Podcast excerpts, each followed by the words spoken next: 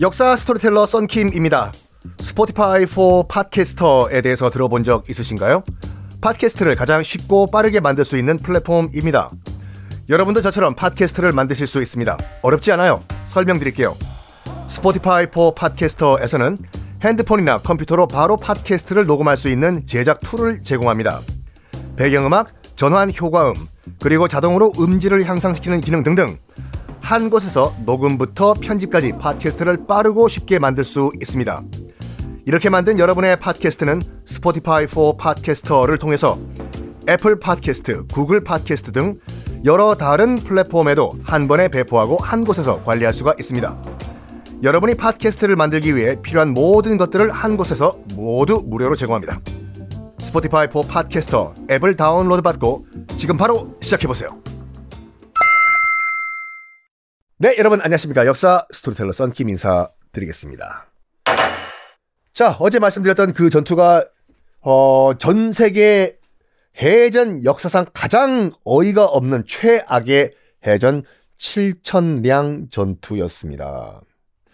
원균은 어떻게 됐냐? 그약 150척의 판옥선이 있었다고 하는데 근데 다 가라앉아요. 12척만 남기고. 맞습니다. 이 12척이 뭐냐면 나중에 이순신 장군이 다시 복직하셔가지고 전하, 신에게는 아직 12척의 배가 있습니다. 그 12척이에요. 만 남고 다 가라앉아 버려요. 원균 정말 어이가 없는 패장 원균 배 버리고 육지로 도망가다가 육지에서 일단 공식 기록은 거기서 일본군의 칼을 맞고 죽었다라는 게 공식 기록인데 여러 가지 설이 있어요. 도망가서 잘 살았다는 설도 있고 하여간 역사 속으로 사라집니다. 원균도. 선조 이 보고를 받고 경악을 해요. 경악을 했겠죠. 무적의 조선 수군 판옥선이 다 깔아앉았다.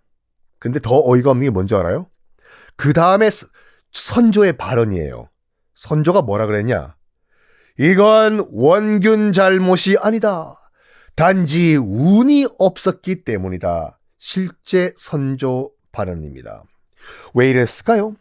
선조는 왜냐면 원균을 그 자리에 앉힌 게 누구예요? 자기잖아. 선조. 그러니까 자기 책임 회피예요, 지금.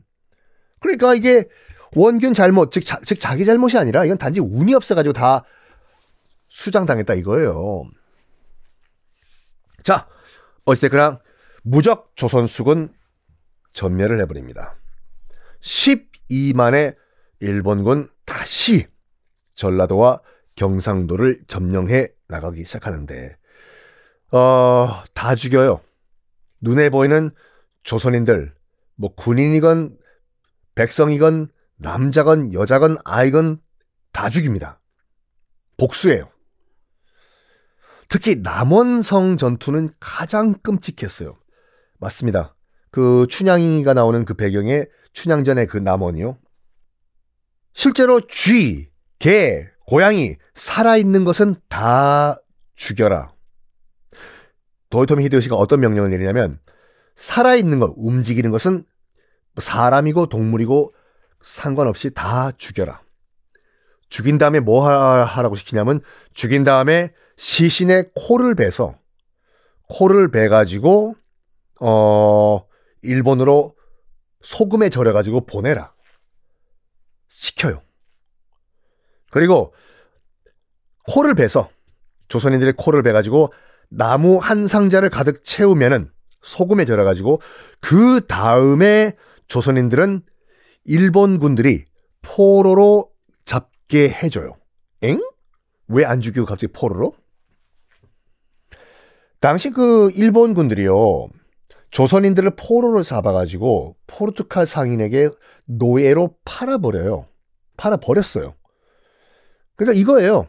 도요토미 히데요시는 너희들 조선에 가서 상자 한 박스 정도 되는 조선인들을 다 죽인 다음에 코를 베가지고 안에 소금에 절여서 넣어라. 그 다음에 조선인들을 포로로 잡아가지고 노예로 팔아라. 즉 너희들 부업해라 이거예요. 돈 벌어라. 조선까지 간 김에 고생하니까 돈 벌어라. 포르투갈 상인들한테 노예로 팔아라 이거예요. 실제로 이 코들이 엄청나게 베어져 가지고 일본으로 갑니다.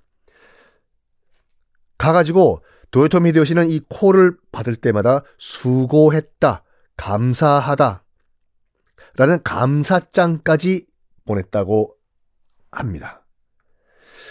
일본에 보내졌던 조선인들의 코, 지금도 교토 있죠. 여러분, 일본 가시는 거 좋아요. 교토 가면, 어, 뭐, 일본의 모든 그 유적은 교토에 다 모여 있잖아요. 천년 수도인데, 그 일본의 경주예요. 교토. 교토 한복판에 조선인 코 무덤이 지금도 있습니다. 네. 아, 그리고 당시 이 처절하게 모두 희생됐던 남원 있잖아요. 남원에는 정말 쥐, 고양이, 쥐새끼 다 살아 움직이는 것은 다 죽였어요. 일본군이. 그래서 나중에 남원 가실 때, 남원도 한번 제가 한번 패키지 한번 짜보겠습니다. 남원에 가시면 만인의총이라는 무덤이 있거든요. 당시 남원성에서 전멸, 다 학살 당하셨던 남원 성민들의 시신을 다 모아가지고 집단 매장을 한 그런 묘가 지금도 남원에 있습니다. 만인의총이라고 해요. 더 끔찍한 거 말씀드릴까요? 이것만 말씀드릴게요. 어른들은요, 백성들 어른들은 죽여, 죽인 다음에 코를 뺐어요.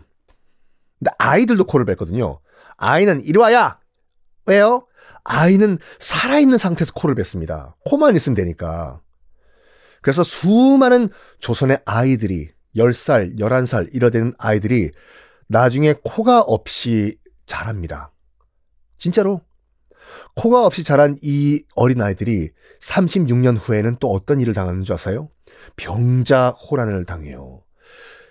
나라 지도자를 잘못 이렇게 나라에 들어가 오면은 일반 백성들이 이렇게 큰 화를 당합니다. 자, 지금 전라도와 경상도는 다시 일본 군들의 천하가 됐어요. 그러면 선조는요, 어, 뭐 대책을 세워야 될 거 아니에요. 다시 도망갈 준비를 해요. 이른바 고급 표현으로는 파천. 대신들 모아놓고 일본 군들이 다시 상륙했다고 한다. 우리 어디로 가야 되냐? 이번엔 또 어디로 도망가야 되냐? 명나라로 튀어되냐? 다시 논의를 해요.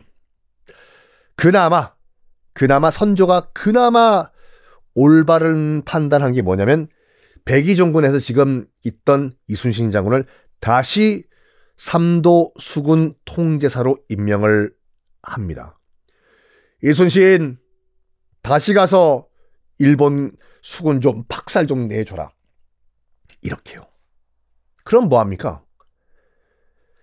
이순신 장군이 그렇게 노력해서 만든 판옥선들, 거북선들 다 수장됐잖아요. 이순신 장군?